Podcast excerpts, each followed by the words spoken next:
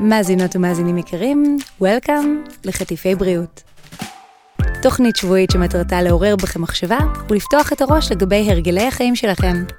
אני קרן האן גיימן, תזונאית, מאמנת כושר והמנחה שלכם.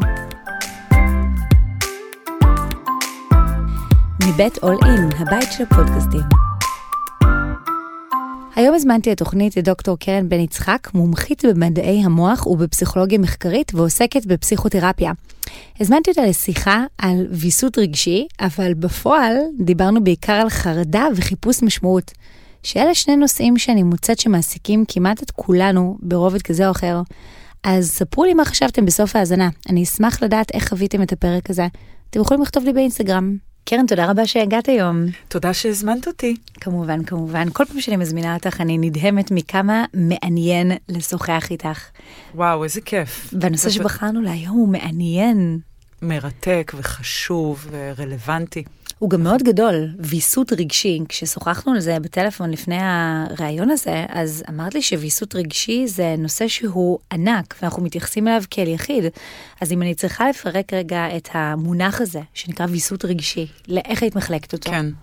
אני באמת חושבת שזו יריעה ענקית שמקפלת בתוכה המון המון המון יכולות, אבל אני כן אגיד ואומר שוויסות רגשי זה כנראה איזשהו רכיב מאוד מאוד יסודי, כמו יסודות של בניין, כן? אבן בניין, mm-hmm. uh, שמאפיינת ספציפית את התודעה האנושית. להבדיל מהרבה מאוד יונקים שהם המשפחה המורחבת שלנו, הם החמולה שלנו כמובן, על פי מדעי הטבע, וגם mm-hmm. על פי נורוסיינס, מדעי המוח. Um, ויסות רגשי למעשה מקפל בתוכו חתיכת קוגניציה מאוד משוכללת, מאוד מתוחכמת. זה היכולת להבין מה אני מרגיש, לפעמים גם היכולת לתמלל ולבטא את זה בגילאים כבר מסוימים, במידה כזו או אחרת. היכולת לפעמים להבין למה אני מרגיש את מה שאני מרגיש או מרגישה, וכמובן היכולת להבין איך לנהל את זה, מה בכלל לעשות עם זה ומתי. אמרת פה גם מונח קוגניציה, שבדומה קצת לוויסות רגשי, גם קוגניציה היא מונח יחיד שכולל בתוכו הרבה מאוד תהליכים, אז אם הייתי צריכה לבקש ממך רגע להגדיר במשפט מהי קוגניציה לטובת ההמשך של השיחה שלנו, אז איך היית מגדירה את זה? קוגניציה היא למעשה כל ההכרה שלנו. אה, זאת אומרת, הרגע המעניין הזה שבו כולנו התעוררנו הבוקר, ואנחנו בדרך כלל לא מחשיבים את זה כרגע כזה מעניין, אנחנו פוקחים עיניים, ובבת אחת מבינים עולם ומלואו. אנחנו מבינים מה אנחנו רואים ומה אנחנו שומעים, והיכן אנחנו נמצאים, ואיזו משמעות להעניק לכל גירוי שנמצא סביבנו, וגם בזכות היכולת הזו אנחנו יודעים איך להגיב לעולם, כיצד להתנהל בו, ממה להתרחק, לאן להתמגנט או להתקרב. זאת אומרת, קוגניציה היא חלק עיקרי בכלל מהיכולת של המוח לתרגם את העולם כהלכה.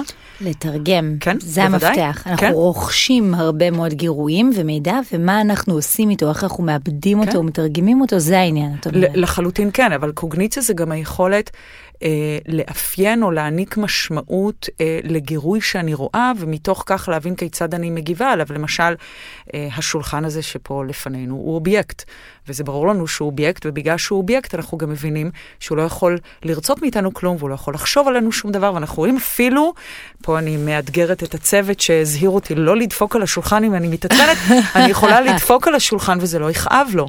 וכל הדבר הזה נראה לנו הכי פשוט בעולם ומאוד מאוד מובן מאליו, אבל כדי להבין את כל הדבר הנורא נורא פשוט הזה, המוח עובד, והמוח עובד בכמה וכמה חלקים, לא בנקודה אחת, ומדובר בפעילות מאוד מורכבת ומשוכללת, רק כדי להעניק לנו את התובנה הכל כך פשוטה הזו, ואם ניקח את זה להתנהלות שלנו, לכל רגע שבו אנחנו צועדים בעולם ונחשפים אליו ומבינים אותו, ולכן גם מבינים כיצד להתנהל בתוכו, הרי שאנחנו מדברים על כלל ההכרה. וזה פשוט מדהים, ואני לוקחת רגע צעד אחד אחורה למה שהדהים אותי, שאת אה, ציינת שרגש הוא קוגניציה. נכון, נכון. חתיכת, אני, אני אסביר. חתיכת וואו. אני- עכשיו, עוד, עוד אני אקשב, אני אומר שקוגניציה, אנחנו, כל התהליכים האלו מתרחשים באופן פיזי במקומות מסוימים במוח שלנו. אכן כן. אז זה כן. לא משהו שהוא רק ברובד ה... נקרא לזה אה, רוחני של הדבר כביכול, זה ממש פיזי. כן. אני אקדים ואומר שלמעשה על פי מדעי המוח וגם על פי הרפואה, אמ, היכולת שלנו אה, בכלל להחזיק בהכרה, להיות ערים למשהו, הרגע הזה שבו אנחנו פוקחים עיניים ועד הרגע שבו אנחנו צוללים חזרה לשינה עמוקה בכל יום ויום, בכל יום ולילה, אה, בכל רגע שבו אנחנו בהכרה, אנחנו חווים משהו, אנחנו ערים למשהו, והחוויה הזו נוצרת במוח. היא נוצרת הודות לתקשורת מאוד מורכבת, שמועברת בין כ-86 מיליארד נוירונס, תאי עצב, בעברית, תאים מאוד מיוחדים שמעבירים בתוכם וביניהם אינפורמציה, והיכולת הזו מרכיבה חוויה.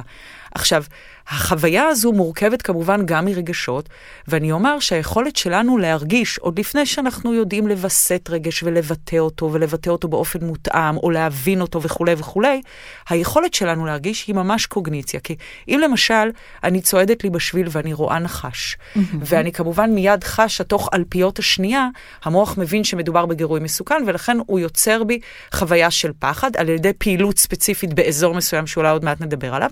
היכולת שלי לפחד, שזה כמובן רגש לכל דבר ועניין, נובעת מהיכולת שלי להעניק משמעות של סכנה או איום לגירוי הזה שקוראים לו נחש. עכשיו, היכולת שלנו כבני אדם להעניק משמעות לגירוי X או Y היא יכולת קוגניטיבית. זה, זו סמנטיקה, זו יכולת סמנטית. כך שרגש הוא פועל יוצא של קוגניציה. חד משמעית.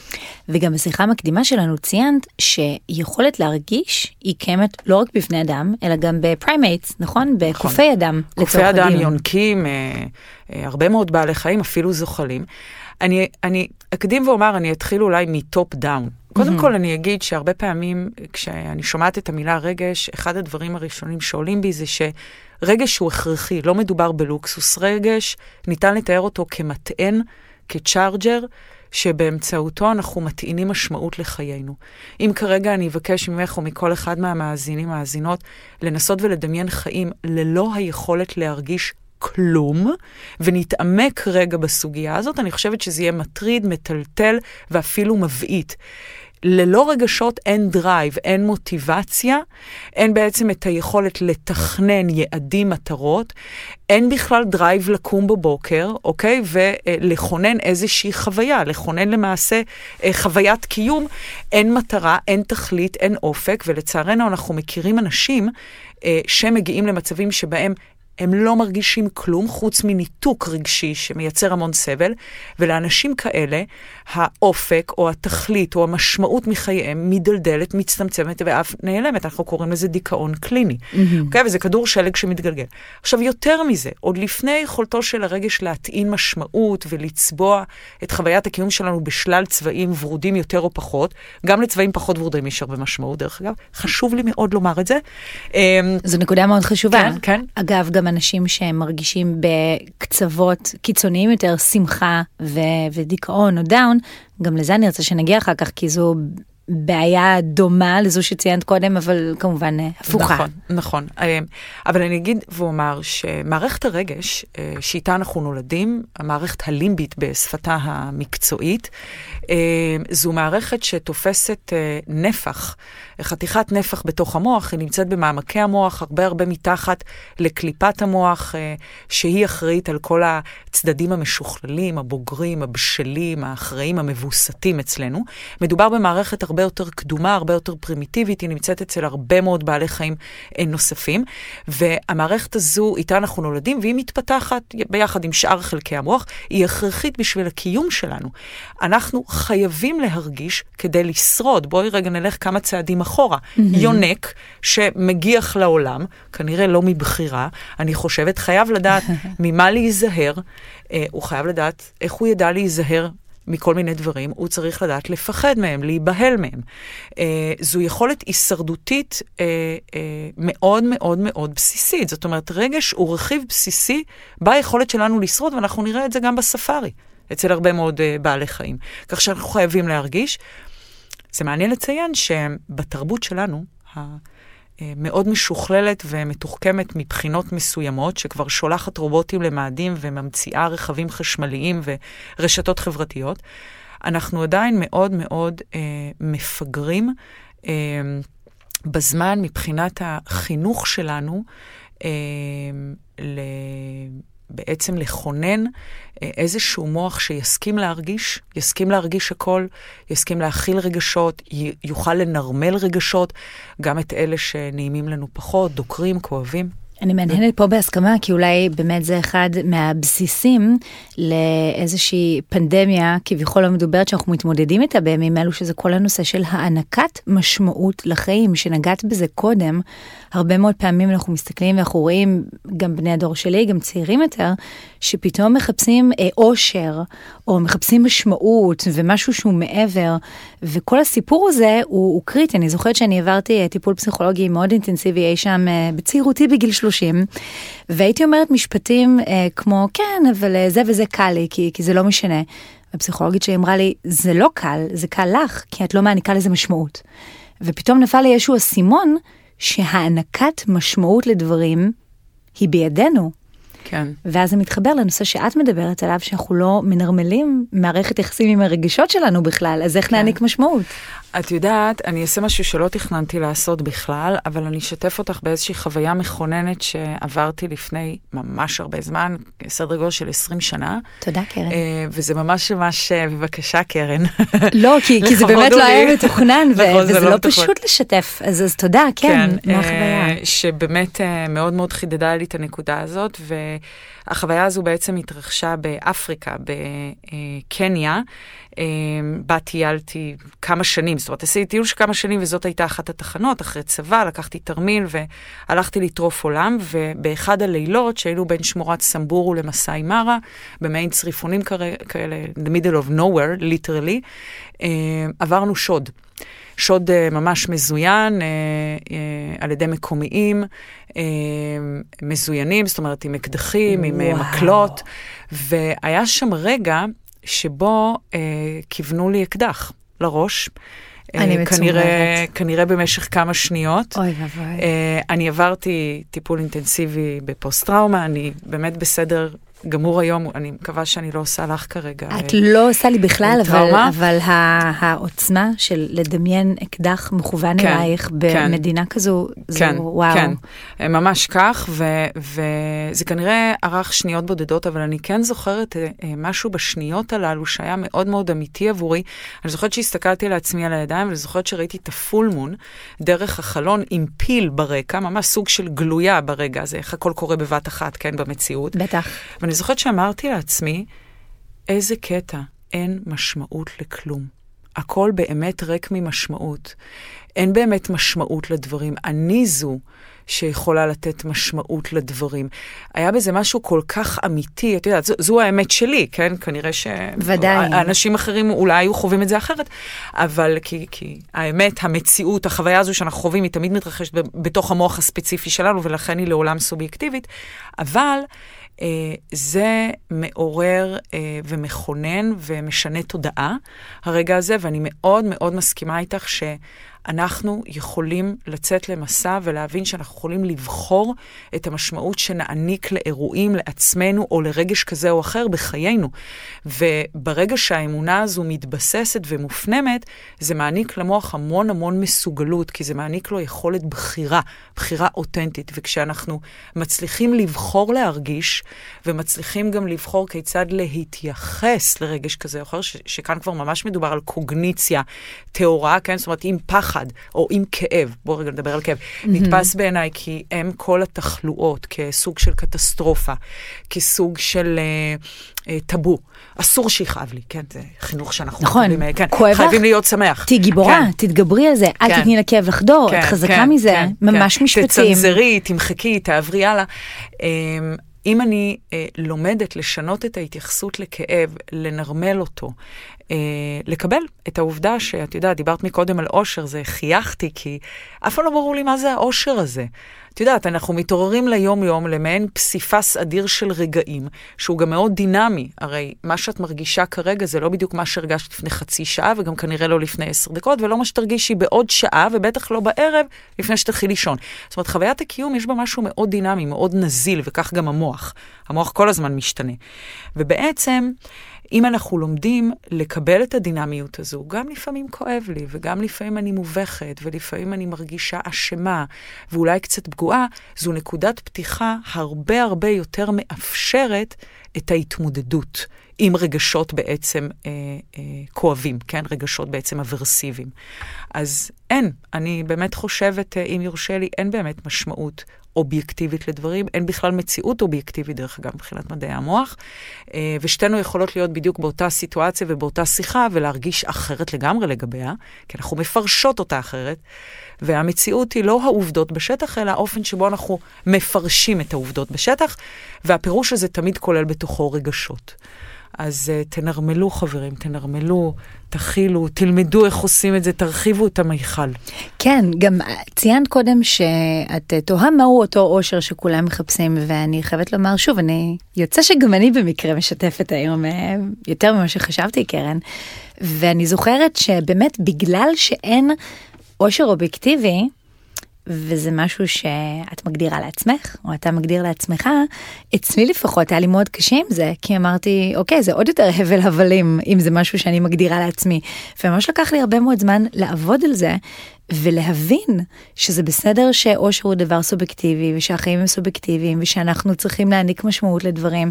וממש בהתחלה I did uh, fake it until you make it, ממש התאמנתי בלתת משמעות לדברים, עד שהבנתי באמת מהו עבורי אושר, ואז מצאתי אותו בכל מיני מקומות, וכמו שאת אומרת, הוא לא שם כל הזמן, כן. אבל כשהוא מגיע אני יודעת לזהות אותו ולהיאחז בו רגע. כן, שזה נהדר, וזה בדיוק א' ב' של uh, Don't take things for granted, כי, כי הם לא. אבל אני אגיד, מה שמעניין, זה שהיום אנחנו יודעים אה, איפה חוויית עושר נרקמת במוח. וגם בכלל, איך זה מוגדר. בואו בוא רגע נגדיר עושר, כי זה משהו מאוד אמורפי כזה. Mm-hmm. דווקא מבחינה נוירולוגית, אה, אנחנו יודעים שמוח עמיד, וכשאני אומרת עמיד, אני לא מתכוונת למשהו קשיח, נוקשה, נכון? כולנו מכירים את הסיפורי זן, בוא, בוא ניקח ענף ובוא ניקח נוצה ונשים אותם בסערה ובגשמים, מי שווה ראשון? כמובן הענף. Uh, הנוצה תשרוד הרבה יותר טוב בגמישותה וברכותה. Uh, אנחנו יודעים שהיכולת להתמודד עם משברים, עם אתגרים, עושה מאוד טוב למוח. היא מפתחת אה, תחושת מסוגלות, מסוגלות עצמית, היא גם משפיעה על דימוי עצמי. יש היום ממש מסלול שאנחנו קוראים לו מסלול הערכת העצמי במוח. וואו. שמקשר, כן, שמקשר בין חלקים מאוד מאוד קדם-מצחיים.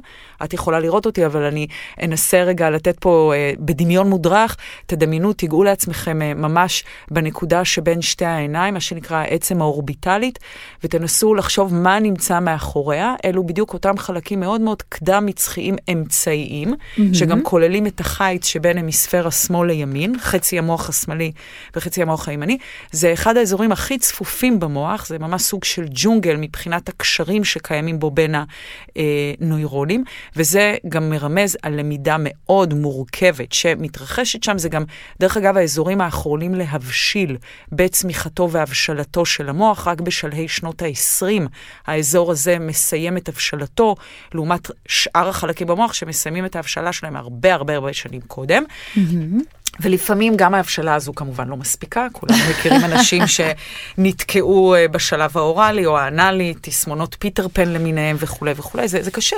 קשה. כן. החיים הם תקופה מורכבת, נכון? החיים הם תקופה מורכבת, זה משפט נהדר. כן, אז uh, זה משפט שהבת שלי אמרה לי, דרך אגב, כשהייתה בגן חובה, כן? אחרי וואו. שהיא צפתה בשתי חתולות שלנו uh, ציפור בגינה, אז היא אמרה לי שהחיים הם תקופה קשה. אני אמרתי לה שהם תקופה מורכבת, כן, זה, זה באמת מורכב. אמ, אבל בעצם אני רגע חוזרת למסלול הדימוי העצמי, אז האזור הזה מכיל המון המון יכולות סופר מורכבות, שאנחנו מאוד מאוד רוצים לפתח אותן, כי זה בדיוק מה שמעניק לנו חוויית מסוגלות ואושר. היכולת mm. הזו לנשום לרווחה ולהבין ולהאמין שאני יכולה להתמודד עם כל שד שיצוץ בתוכי. זה מעניק בלנס, זה מעניק, זה אפילו מחזק את מערכת החיסון. אוקיי? Mm-hmm. Uh, זה מעניק את היכולת uh, להסתובב בעולם עם איזושהי uh, האדרה, במובן הטוב, במובן הבריא, כן? כן. שגם באמת מסתמכת על קבלות, לא צורך בהאדרה כמו בנרקיסיזם שנועד לכפר על ריק, mm-hmm. ריק קיומי ותהומי. Uh, זו תחושה שבעצם אני...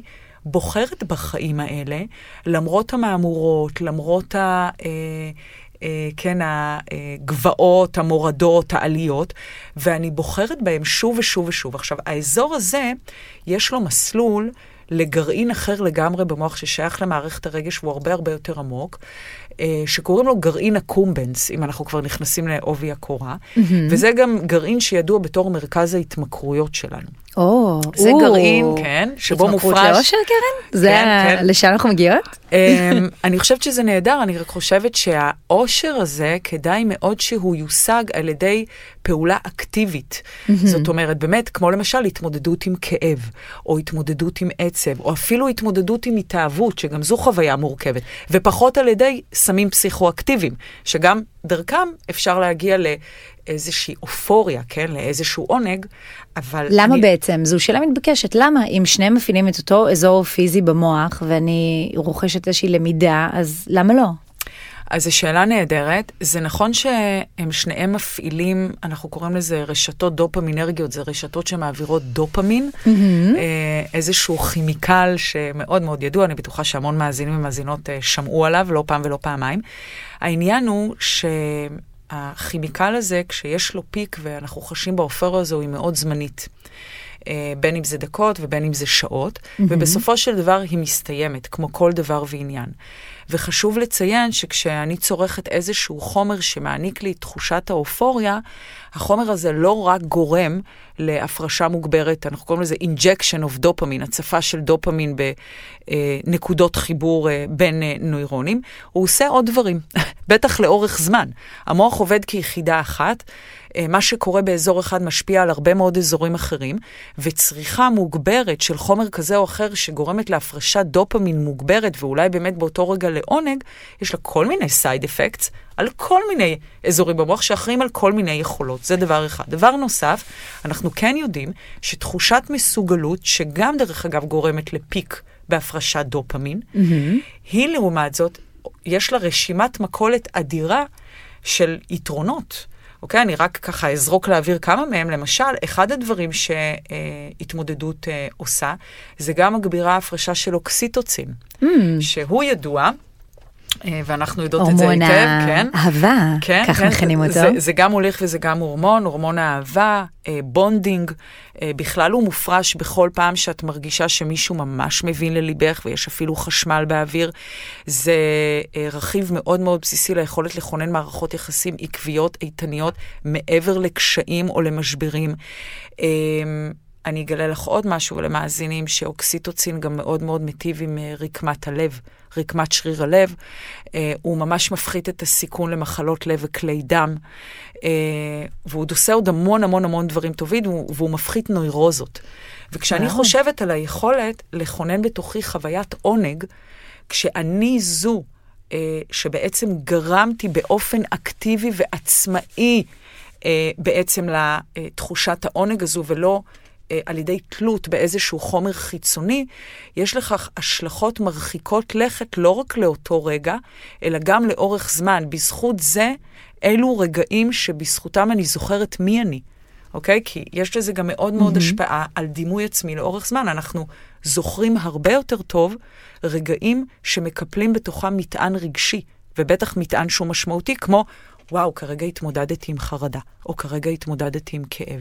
זה מדהים שבאמת את, אה, את והמדע כמובן שוזרים את כל הנושא של דימוי גוף, אה, דימוי גוף, אני אומרת, דימוי עצמי, אני כבר אה, מגיעה מהעולמות שלי. זה חלק מזה? כן. גם, ו, ותחושת עונג ותחושת עושר, זה קשור באופן מיידי להתגברות על רגעים קשים. נכון. דיברנו גם קודם על כאב. נכון. אז כל הדבר הזה הוא, הוא מאוד שזור זה בזה, והנה עוד סיבה לא לפחד להכניס פנימה כאב, כן. מאשר רגע לנעול את הדלת. אני בכלל, אני חושבת שהמציאות, הרבה פעמים נורא נוח לנו uh, לחלק אותה לסקשנים ולהגיד זה או-או. כן, זה או שחור או לבן, זה, זה נורא מארגן ומסדר את המציאות ונותן לנו תחושה של שליטה וודאות במציאות שלא, לא הכל נשלט בה ולא הכל ודאי, והיום, אחרי הקורונה, אנחנו יכולים לומר את זה בצורה מאוד מאוד אה, בועטת. ו, מאוד אה, ודאית, ממשית, שאין כן, ודאות.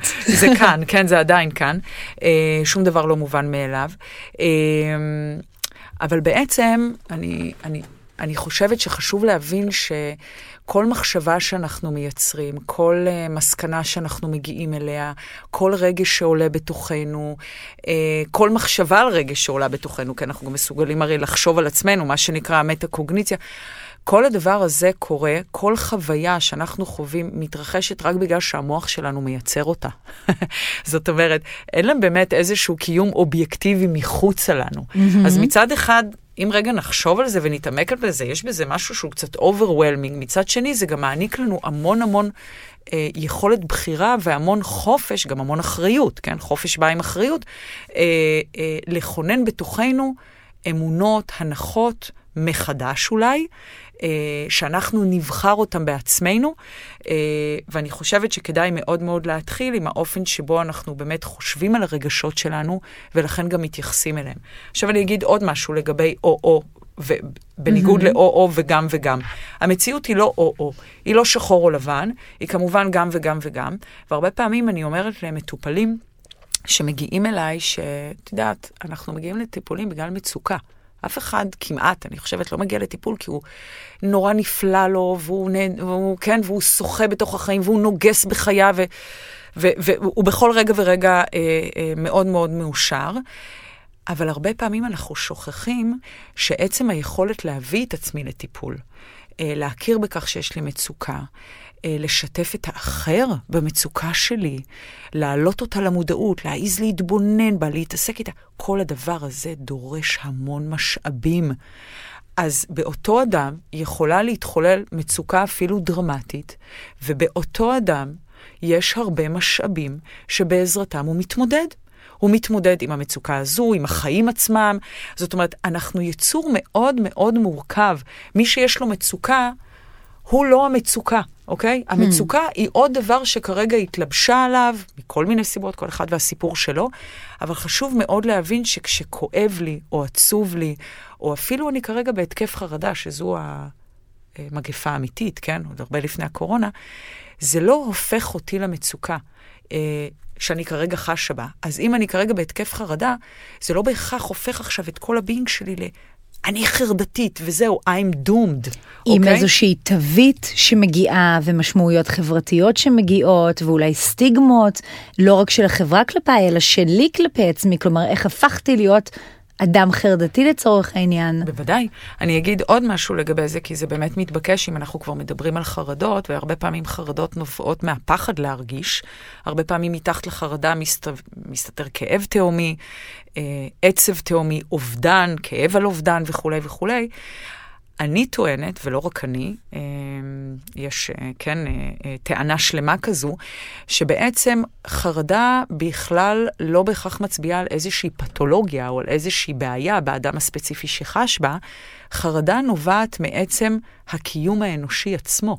זאת אומרת, כשהרגע הזה שבו אנחנו מתעוררות לעולם, את יודעת, גם הסלף שלנו מתעורר באופן אוטומטי, הוא נוכח שם, whether we like it or not. אנחנו תופסים את עצמנו מתוך עצמנו, אנחנו סבורים שהעולם תופס אותנו אה, מתוך עצמנו, כפי שאנחנו מגדירים את עצמנו. ואחד הדברים שהתודעה האנושית, באופן ספציפי, אה, מעניקה לנו, זה למשל את היכולת להבין שאנחנו זמניים. אוקיי? Okay, אנחנו היצור היחידי שמודע לעצם mm-hmm. היותו זמני, וההבנה הזו מתגבשת כבר בגילאי הגן, אין, ככל הידוע לנו, לאף בעל חיים בטבע, גם פרימטים, גם קופי אדם שמאוד מאוד קרובים אלינו מבחינת, אה, מהמון המון בחינות, אין לאף יצור בטבע את היכולת להבין שהוא זמני.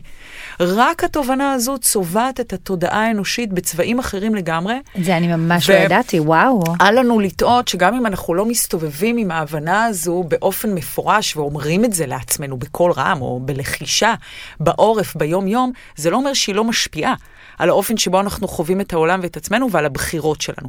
יש תיאוריות שלמות בעולם הטיפול שגורסות שכל הבחירות שלנו, החל מהכי דרמטיות כמו להביא ילדים, להתחתן, לעסוק במקצוע כזה או אחר, ועד הבחירות הכי יומיומיות כמו איזה שוקולד כרגע לאכול או לא לאכול, כל הדבר הזה נובע מהרצון שלנו לברוח מתודעת מוות. זה מאוד ברור לנו שאנחנו יום אחד לא נהיה. זה גם מאוד ברור לנו שאנחנו לא יודעים מתי זה יהיה, שזה כאן כבר אני נכנסת לדבר השני שהתודעה האנושית מעניקה לנו. זה לא רק את ההבנה שאנחנו זמניים, אלא גם את העובדה שאין ודאות במציאות. אין uh, שליטה בהכרח, ולא תמיד אנחנו גם יכולים לעשות לגבי זה משהו, זאת אומרת, גם יש חוויה של חוסר אונים בתוך חוויית הקיום. וההבנות הללו, שאנחנו זמניים, ההבנה שהמציאות היא לא ודאית, היא לא נשלטת, ואנחנו יכולים גם למצוא את עצמנו כחסרי אונים, האינטראקציה בין התובנות הללו מייצרת חרדה קיומית. חרדה שנובעת למעשה מהתודעה המאוד משוכללת והמתוחכמת שלנו, ובגלל זה היא גם מאוד מאתגרת. Mm-hmm. כשהכלבים הנהדרים שלי, יש לי שני כלבים בבית, תכף אני אראה לך תמונה שלהם, oh. uh, מתעוררים ליום-יום שלהם, הם לא ערים לכך, ככל הידוע לי, שהם זה הם, הם לא ערים לכך שיום אחד הם לא יהיו. Uh, כשלקחתי את הכלב שלי אתמול לווטרינרית, כי הוא עשה לעצמו בלגן ברגל, הוא נחתך ממשהו, הוא לא ידע uh, מה הולכים לעשות לו עד הרגע שבו עשו לו את זה. הוא היה שמח וטוב לב. זה, זה משפיע על הכל, זה משפיע גם על תפיסת הזמן. מצד אחד יש שיגידו שזה מוריד מאיתנו uh, מעמסה מאוד גדולה, מצד שני, כל הכיף שלנו בחיים גם נובע מהמורכבות שלהם. בוודאי. ואז שתי התודעות המאוד מאוד בסיסיות האלה, מחולל למעשה את כל הקסקד הזה שאת מדברת עליו. זאת אומרת שכשמישהו מתמודד עם חרדה במרכאות, הוא מתמודד עם חרדה אחת מיני רבות שכנראה כולנו ברמה מסוימת מתמודדים איתה. כן, את יודעת, אני, אני, הדוגמה הזאת של סרטי national geographic היא נהדרת, כי את מכירה את המרדפים האלה של צ'יטה אחרי איזה גזל ברור. בספארי, יש לה כוח מתפרץ מטורף, היא מגיעה לכ-96 קמ"ש, והיא לא תמיד תופסת אותו, נכון? ואז mm-hmm. מה קורה כשהיא לא תופסת אותו? היא חייבת לעצור כדי להסדיר נשימה ודופק ולחץ דם כמובן, ומה קורה לה הגזל, זה נורא מעניין, הוא ממשיך עוד כמה מטרים, הוא צופה בה, ומה הוא חוזר לעשות לאחר כ-20-30 שניות? ללחך עשב? יפה. שערי בנפשך אדם שנמצא בסכנת חיים ממשית ומיידית, גם אחרי שמנטרלים את הגורם המאיים או המסכן, הולך עכשיו פה לאיזה שווארמיה טובה, וכן, לוקח איזה מנת אה, פלאפל. אז לצערי, עכשיו אנחנו באמת בעיצומה של תקופה שבדיוק נכון. מראה לנו את ההפך. זאת נכון. אומרת שתמיד מצלמים מזירת פיגוע, גם אחרי שהמחבל נוטרל, או, או ברח, או כל סיבה שהיא שהוא לא נמצא באזור, עדיין ממש פיזית רואים את אותם האנשים רצים קדימה ואחורה וקדימה ואחורה. כן. היכולתו של הגזל, בניגוד ליכולת שלנו לחזור וללחך עשב, כנראה, נובעת מהעובדה שלמרות שיש לו אינסטינקטים, שוב, הוא חייב להבין מה מסוכן ומאיים עבורו, כמו צ'יטה, אה, וכמובן עם מי להזדווג כדי להעמיד את הדור הבא, ומה אכיל ומה לא אכיל, זה, שוב, זה א' ב' בהישרדות. אבל, וזה אבל גדול, יש הבדל עצום בין אינסטינקט של סכנה שגורם לו לנוס על נפשו, לבין היכולת להבין באמת לעומקו של עניין במה מדובר, באמת היכולת להבין שעוד רגע אני יכול לא להיות, ומה זה אומר בכלל שאני לא אהיה, ומה זה אומר לגבי הצאצאים שלי, או לגבי עצמי, או לגבי התכלית של חיי. זאת אומרת, מעולם לא שמענו שיח בין בעלי חיים מתוחכמים ככל שיהיו, ובהחלט יש בעלי חיים מתוחכמים, גם דולפינים דרך אגב יש להם אה, אה תקשורת מאוד מאוד מורכבת, מסוגלים להרהר במוות שלהם, להרהר במה יהיה פה אחריהם, מה היה לפניהם. ולכתוב על זה ספרים ושירים וכמובן מחזות. ודאי, ולהפיק מזה בסופו של דבר אחר כך הנאה אחרי שמתגברים על אותה מהמורה. אז אני חושבת שרגע לפני סיום, שאני לא מאמינה שהוא הגיע, אני רוצה לדבר איתך עוד חמש שעות אם אפשר. אז אנחנו אמרנו שבעצם כל הנושא של הצפה רגשית, גם כשהן רגשיהם, סליחה, לא רגשות חיוביים, חשובה והכרחית כדי לפתח את אה, חוסן הנפש שלנו ואת הדימוי שלנו ואפילו לאושר. אז מאיפה מתחילים? כלומר, אם יש מאזינה או מאזין שמוצאים את עצמם ככאלה שלא מאפשרים מספיק, אה, נקרא לזה דרור, לחרדות או לעצב, ובאמת מעמידים את אותה חזית קשוחה של אני אעשה כאילו הכל רגיל וזהו, מאיפה מתחילים להרגיש? כי זה מאוד מפחיד. נכון. אני גם אגיד משהו לגבי הבעתה הזאת, האימה. אני אגיד משהו, שוב, אני חוזרת ליונקים לעומת בני אדם, גם אנחנו יונקים, כן? אבל כנראה הרבה יותר אה, מורכב ומתוסבך בגלל זה.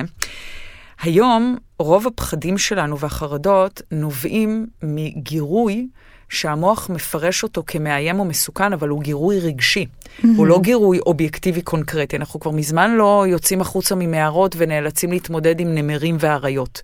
כאן הפחד הוא קונקרטי, הוא מנורמל, אף אחד לא מגיע לטיפול כי הוא מפחד מנחש או מנמר. אוקיי? פה מדובר בפחד מעטים, נורמטיבי. מעטים האנשים שמגיעים אה, באמת כן, למצבים ואם האלו. כן, אז זה איזשהו פחד שהוא באמת לא פרופורציונלי. פוביה. מחתולים, או מ... כן. כן, או מג'וקים חומים, לצורך העניין. כן, נתקלתי כבר בכמה וכמה. קרן עושה פה... אה, אני לא פוסלת שאני לא כזו, נדבר על זה אז אנחנו. יכולים לעשות טיפול בחשיפה בפעם הבאה, אני אביא לפה כמה לא נחמדים לא כאלה. מעוניינת. פחות, אוקיי.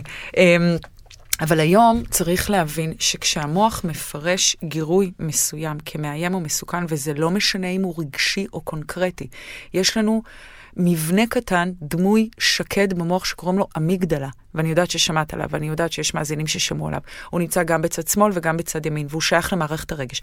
והמבנה הזה, כשהוא מזהה גירוי, ושוב, זה לא משנה אם הגירוי הזה אובייקטיבי קונקרטי, כי לרוב הוא רגשי.